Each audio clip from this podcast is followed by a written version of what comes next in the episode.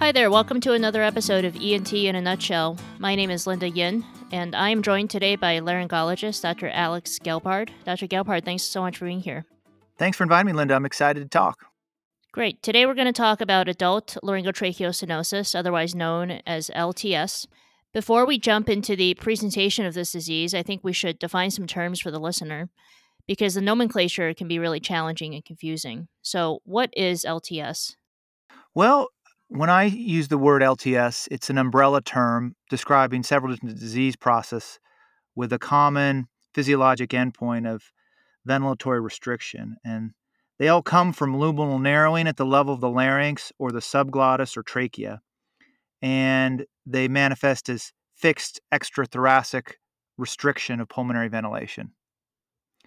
And given the overlap of LTS with a lot of intrinsic pulmonary disease, as well as the contribution of systemic conditions, most successful high volume programs in peds and adults make multidisciplinary care of airway disease a cornerstone of treatment. And you mentioned that LTS is really an umbrella term. So, what specific disease processes does it actually eh, contain or describe? Well, although most airway stenosis appears similar on anatomic imaging and clinical exam, different mechanisms of injury are associated with differing rates of long term tracheostomy dependence.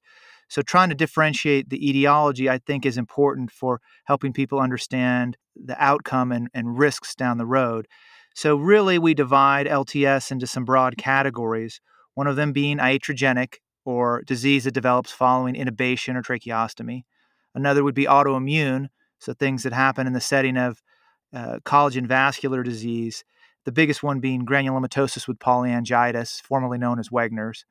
And then another small disease that we'll see would be relapsing polychondritis. And then the other big category would be idiopathic subglottic stenosis, where disease arises without a known cause. Some other more uncommon causes of Laryngotracheal stenosis include trauma and radiation or infection. Overall, most large series from real high volume centers around the world suggest that about 70% of disease results from fibrotic contracture after endotracheal intubation, about 15% from ISGS, and about 15% from granulomatosis and polyangiitis. So the remainder, radiation, trauma, infection, burn, occur with much lower frequency. Okay, let's move on to the presentation section now. So, how does a patient usually present to you with LTS? Well, the most common presenting complaint is dyspnea or shortness of breath, but people can also present with cough or dysphonia, and rarely they can have trouble swallowing. When you're evaluating a patient in clinic uh, who is presenting with symptoms of dyspnea or even respiratory distress, what sorts of goals do you have and what are you focusing on? Well, you know, the first thing you're trying to do when you're evaluating somebody with a complaint of dyspnea is triage patients that need urgent intervention to prevent real imminent death. And those are the people that you'll see in the emergency room and really need rapid action. And that's probably a whole nother discussion. You're also trying to determine patients who have symptoms but without severe ventilatory impairment, and they can be safely evaluated in clinic. And so, first thing you're trying to do when you see somebody is make that decision is this an emergency or do I have a little more time to try to sort this out? And then, those people that make it to clinic, much like a cancer patient in the initial evaluation, I want to establish the etiology of their dyspnea and in the process, localize disease to a specific anatomic subsite. Is this a problem in the subglottis, in the glottis, in the supraglottis, or in the trachea? I'm trying to define the type of obstruction. Is it primarily mucosal scar, or is there collapse of the cartilaginous airway framework, or are both there? Because the answer to this question has pretty significant implications for treatment. And then once they're diagnosed, I want to stage their physiologic and functional impairment to help calibrate the intensity therapy and articulate the degree of risk associated with the different therapeutic options out there for them. When you're seeing a patient in clinic who has signs and symptoms that might be concerning for LTS, stenosis is on the differential, but what else is on your differential diagnosis? Well, there can be benign epithelial derived tumors, so papilloma or cysts. You can have benign non epithelial tumors, schwannomas, neurofibromas, etc. You could have malignancy derived from the epithelium, i.e., squamous cell carcinoma. You can have mesenchymal malignancies like a chondrosarcoma, or you can have salivary gland malignancies like an adenoid cystic carcinoma. Uh, you can have intrinsic pulmonary disease, so asthma, interstitial lung disease, idiopathic pulmonary fibrosis, uh, or you can have an infection, bacterial, fungal, or mycobacterial. Those are the things that I'm really trying to make sure I don't miss. Now, we would typically talk about pathophysiology here, but the pathophysiology of this disease can be a little bit confusing. So I think I'm going to jump ahead a little bit and let's talk a little bit about clinical workup first. So, how do you establish the diagnosis of LTS, and are there any diagnostic criteria that's used? So, uh, the core elements of diagnosis include history, physical examination, laboratory studies, and then other adjuvants that are helpful pulmonary function testing and radiologic studies. Okay, now how about the physical exam? What components are you focusing on there? Well, I think the uh, physical exam is really important, and it's critical to carry out the exam in a reproducible, orderly way. And understanding the pathophysiology of extra and intrathoracic obstruction helps avoid some diagnostic mistakes. One thing that's helpful is really listening to the patient's respiratory sounds as this will provide some real good information to the severity of their distress and help you localize their obstruction. Identifying the site and cause of obstruction is really facilitated by the quality of the pathologic sound. So, is there stridor, is there stertor, or is there wheezing? And the phase of the respiratory cycle during which it's most pronounced. Is it inspiratory or expiratory? Another thing is nasal inspiration really forces maximal vocal cord abduction, really opening the larynx. So I'll always ask patients to take a big breath in through their nose during my assessment to really delineate how much is the larynx contributing to any sound that I hear and try to give the best possible examination of their airway with their larynx maximally open. So any airway obstruction generates respiratory sounds from the rapid turbulent airflow through the narrowed segment of the respiratory tract. And depending on the severity, and along with other symptoms, you can see uh, nasal flaring, supraclavicular retractions, sternal retractions, intercostal and subcostal retractions. And these help indicate the intensity of the respiratory distress. You know, other parts of the physical exam after just a general observation include the oral cavity. So I want to know about the mouth opening as a potential laryngeal exposure for laryngoscopy. Is this going to be a difficult exposure? Does some evidence of obstructive sleep apnea or a phenotype consistent with obstructive sleep apnea contribute to their symptoms? I'm also looking at the nose, and I want to look for a uh, mucosal disease in the nose, something like crusting of the septum or septal perforations that would heighten suspicion for vasculitis. And additionally, nasal obstruction, if you find it, will exacerbate laryngotracheal obstruction, and it's worth investigating. So then you know, after these things, I move on to transnasal fiber optic laryngoscopy, and this is a real integral part of this exam. First question I'm trying to address is Does the glottis move? And then I want to know is the subglottis patent or does the mucosa appear inflamed? And autoimmune conditions can really affect the glottis and subglottis. So, without a strong history of intubation or trauma, laryngeal impairment or very high subglottic disease what you might term infraglottic involvement really raises suspicion for me of an autoimmune pathology. Speaking of autoimmune pathologies, are there any laboratory studies that you routinely get as part of your workup for LTS? So these include labs to rule out collagen vascular disease manifesting as airway obstruction, i.e., granulomatosis with polyangiitis. And this is most commonly C-ANCA testing or cytoplasmic antineutrophil cytoplasmic antibodies and these are commonly targeted against proteinase 3 or myeloperoxidase. Now, if this is positive, it's strong evidence that vasculitis is playing a role in their disease. If they're negative, it helps push you away from an autoimmune diagnosis, although there still are some people who will have a vasculitis and be ANCA negative. But in large part, this laboratory study can be pretty informative. How about pulmonary function testing? What is the role of pulmonary function testing in the diagnosis of this disease? Well, I don't get pulmonary function testing for every patient, but when the diagnosis is complex or there's a question about the contribution of intrinsic pulmonary disease, I think PFTs can be really helpful.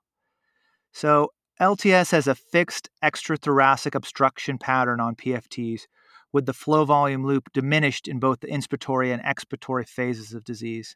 And this is notably different than intrathoracic variable obstruction, which typically affects expiration, and extrathoracic variable obstruction, which typically affects inspiration alone.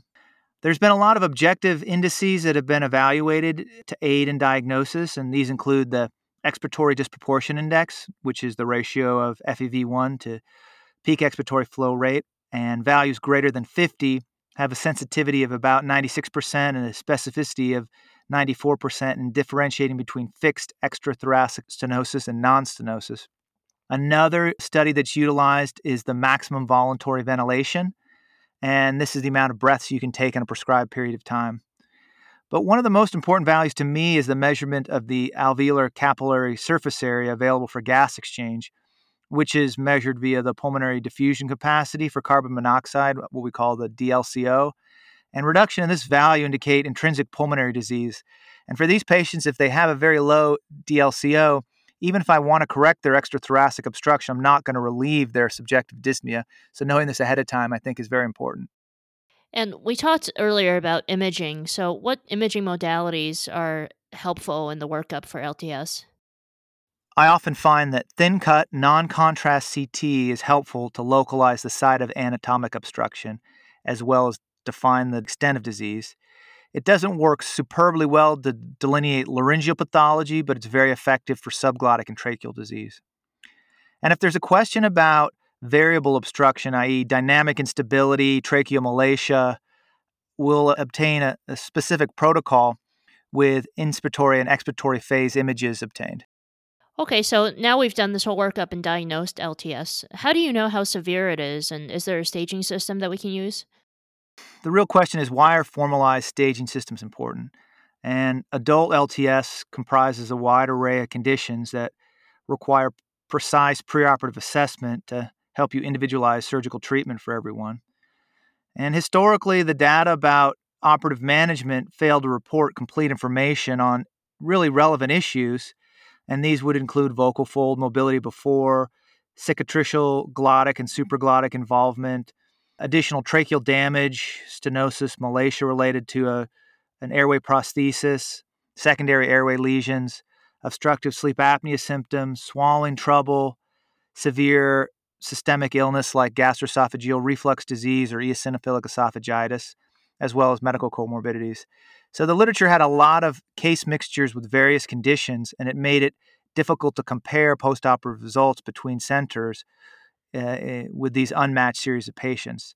So, using anatomic staging, two of the most widely used would be the Cotton-Myer staging system, which is developed in pediatrics and it's widely utilized and highly reproducible. And it does seem to track with surgical outcomes in adults as well. What I think is a little bit more precise is the grading system developed by Dr. McCaffrey, taking into account the degree of glottic involvement in disease and these two really are very helpful. There's also been recently a classification system developed by the European Laryngologic Society, which has been validated in adults and peds retrospectively, and this seems to have a lot of promise at precise uh, classification of patients. So, in addition to the anatomic staging that comes about from some of our systems, physiologic staging is also important. And this is how well do they breathe, how good is their swallowing function, and how good is their speech and phonation beforehand. And so, to really do a good job physiologically staging people, to give you a mechanism to compare before and after and compare between centers, you really should include documentation of the degree of respiratory impairment, how impaired are their activities of daily living, and explicit lung function testing. Pre and post operative evaluation of voice should be conducted using some really well established patient reported instruments and maximum phonation time and use of phonemes as well as vowels and a dynamic voice range profile are really solid vocal parameters to capture pre and post operatively. Swallowing function can be formally assessed with a combination of directed questions, weight loss, aspiration, recurrent pneumonias, along with patient reported outcome tools and instrumental exams, so uh, modified barium swallow or uh, endoscopic evaluations of swallowing function. And then we also use some laboratory studies to help provide some physiologic staging where we found red cell distribution width gives you some objective measure of intrinsic host inflammation and red cell distribution width values above normal, so anything above about 12.5, seemed to predict worse outcome with open reconstructions. And we factor these into discussions about treatment options.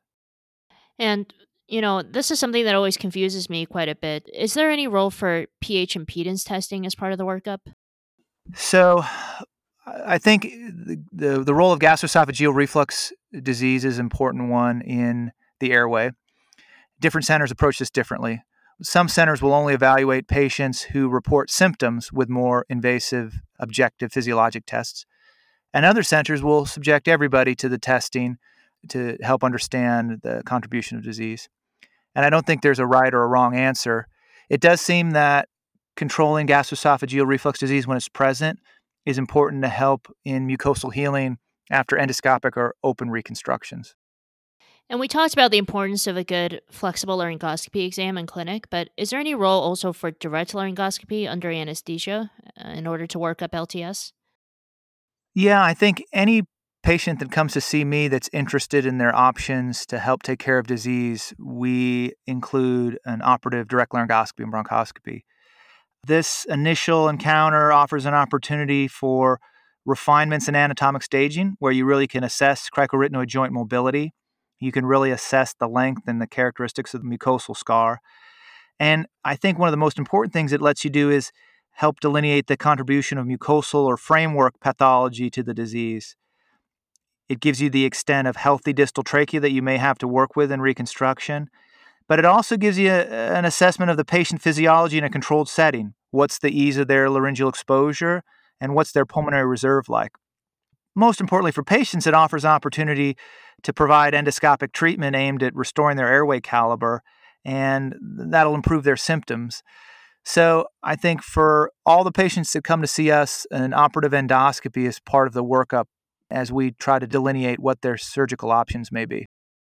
Okay, I think now is a good time to backtrack into pathophysiology. So let's dig a little deeper now. and understand there are different forms of LTS, and the understanding of the different etiologies can kind of influence our treatment decisions. So this is kind of a loaded question, I know, but what is the disease process behind LTS? Well, I think all LTS is characterized by mucosal fibrosis. And fibrosis is composed of sustained inflammatory cell activation and infiltration along with an excessive accumulation of the fibrous connective tissue components of the extracellular matrix. So both matrix and inflammation are present.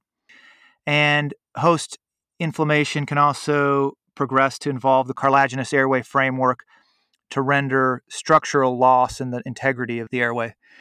So the different types of diseases probably have different mechanisms of host inflammation and may have different degrees of dysfunction in the fibrous remodeling process.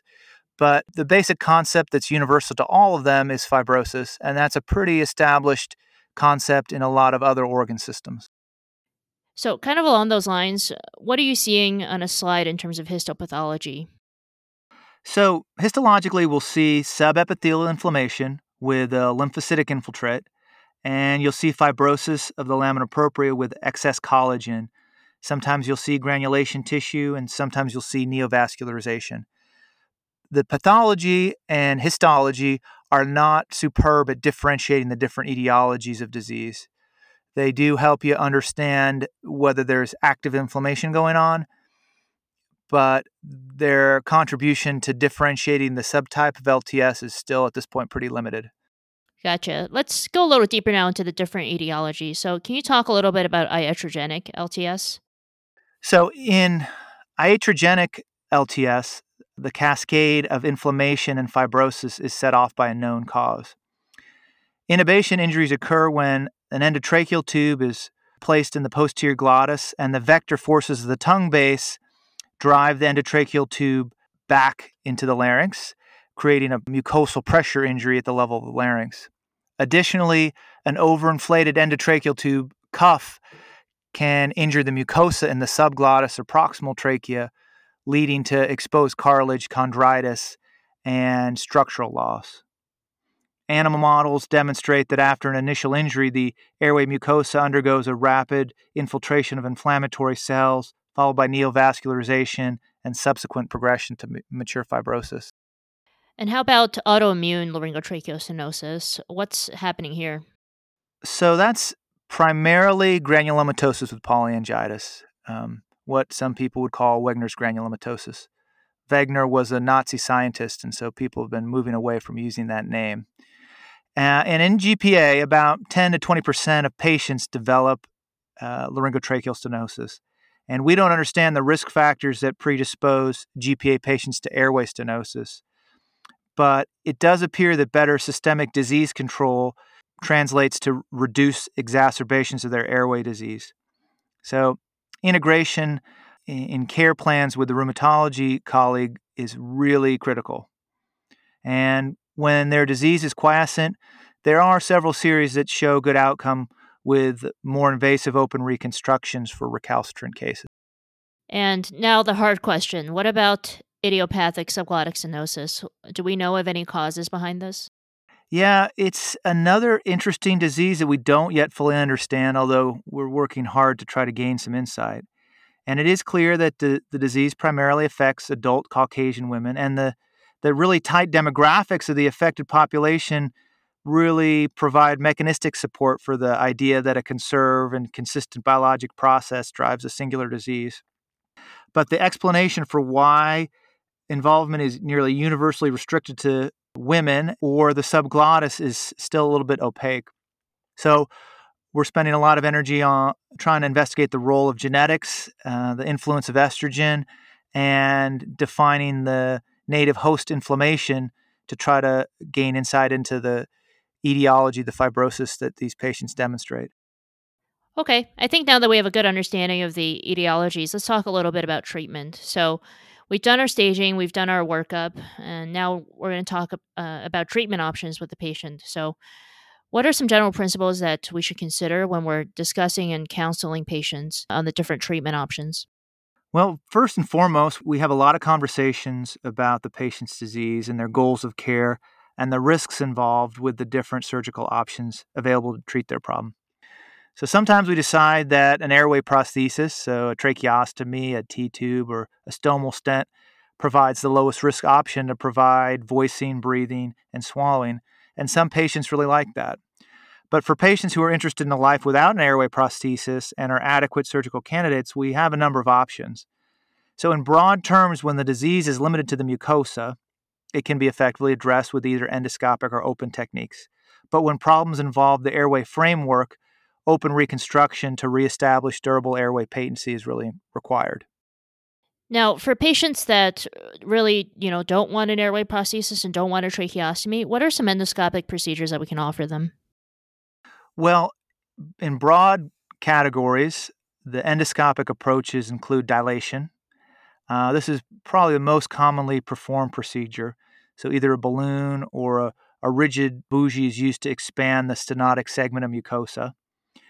There are some complications associated with this, although they're infrequent and typically minor, but they can include tongue paresthesias from the direct laryngoscopy, along with dental or mucosal injuries.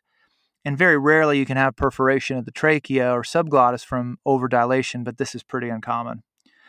Another approach that has really become increasingly relevant over the last five years is endoscopic resection, and in this, a CO2 laser is used to endoscopically excise a quadrant of the stenotic airway, taking care not to make a circumferential injury to promote contracture, but just removing discrete quadrants. And then patients afterwards are maintained on a long term medical regime, including an inhaled steroid, a proton pump inhibitor, and Bactrim. This approach, similar to the dilation, include complications like tongue paresthesias, dental injuries, and because it has an intensive medical regime associated with it, there are some adverse side effects from the medical regime as well. Yeah, you talked a little bit about those systemic medicines that can be given, but how about uh, local or topical therapies during endoscopic procedures? Is there any role for those? So many people use intralesional steroids, and it, it certainly doesn't seem to hurt at the time of the OR. And it would make a lot of sense given the histology demonstrating a immune cell infiltrate for the steroids to help.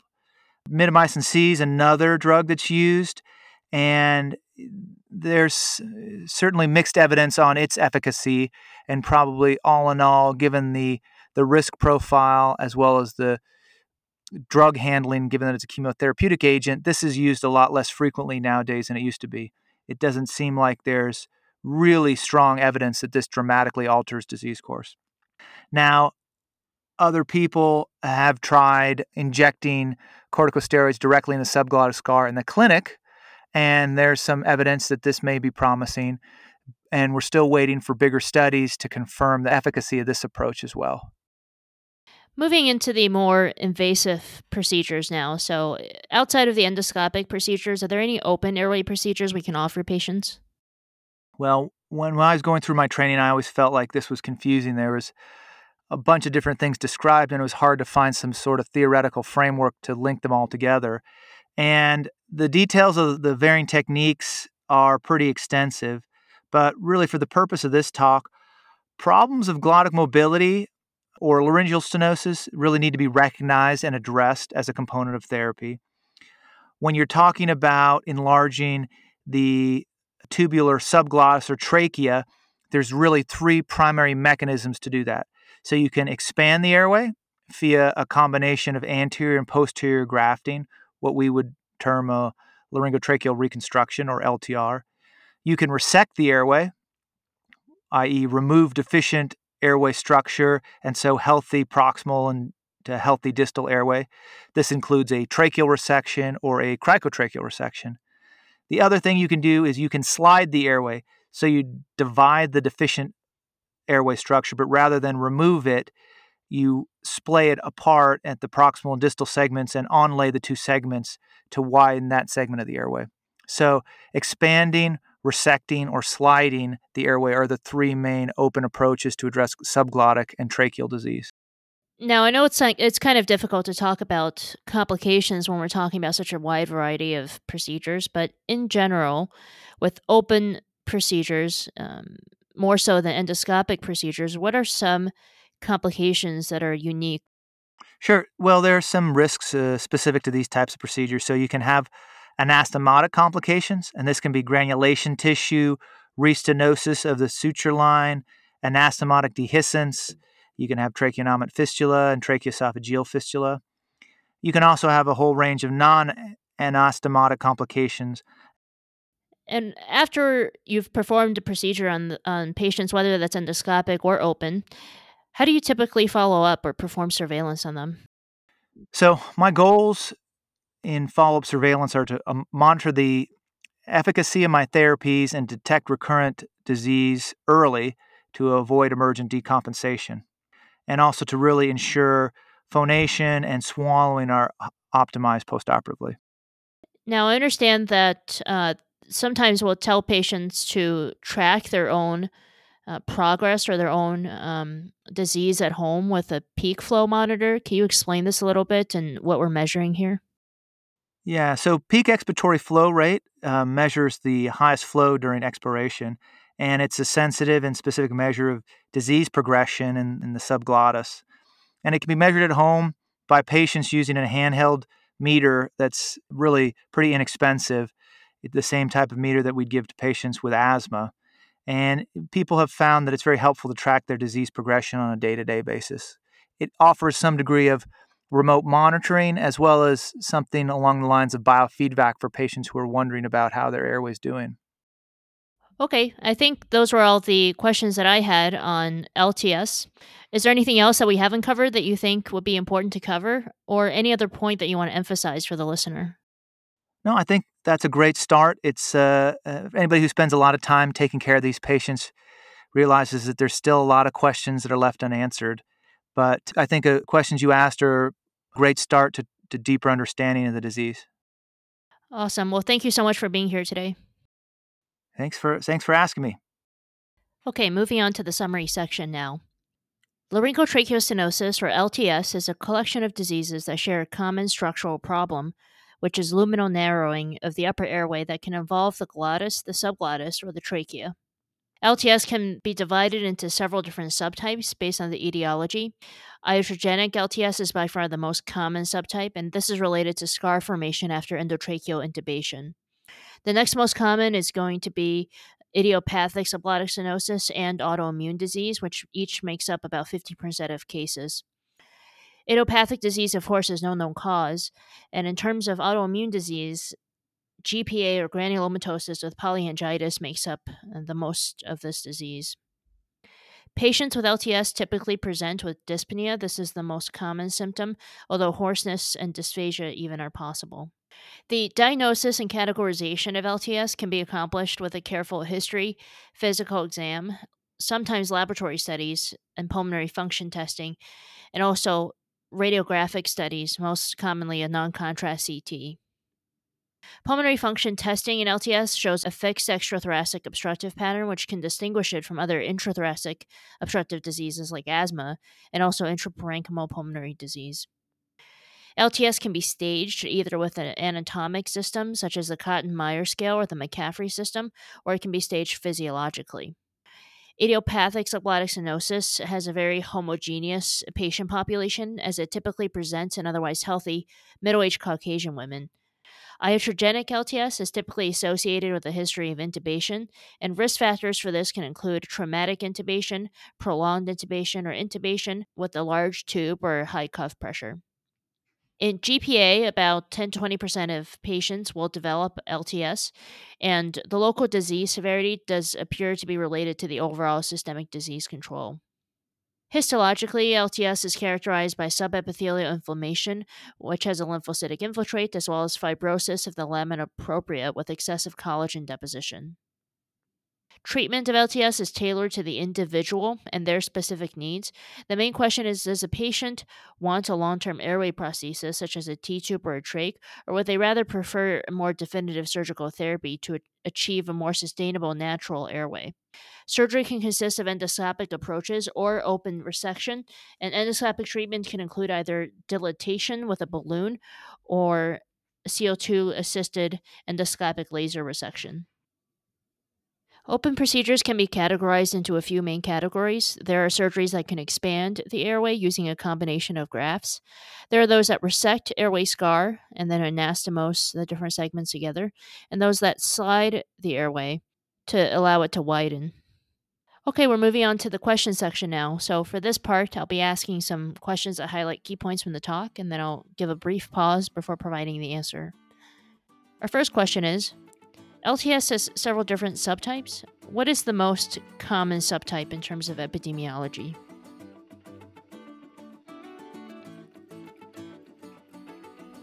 The most common subtype of LTS by far is going to be iatrogenic LTS. This accounts for up to 70% of the disease um, when looking at large series from airway centers around the world. Next question What laboratory studies can be helpful as part of the workup for LTS?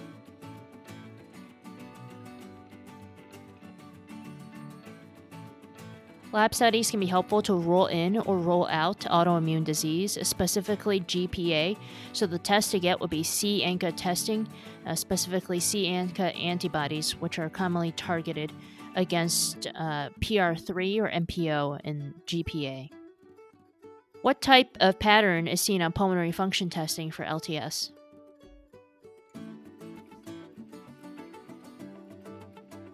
LTS has a fixed extrathoracic obstructive pattern on PFTs as seen in the flow volume loops. This means that volumes are diminished both during the inspiratory and expiratory phases of the disease, and this distinguishes it from intrathoracic variable obstruction uh, or other intraparenchymal pulmonary diseases. What does the pathology look like for LTS?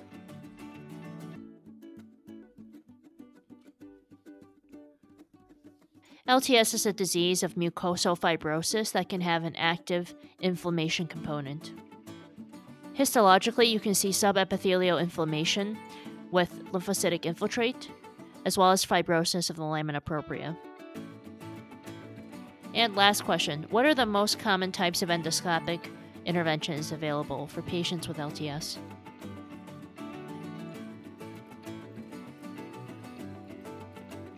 Airway dilation is probably the most common performed procedure overall for LTS that involves the subglottis or trachea.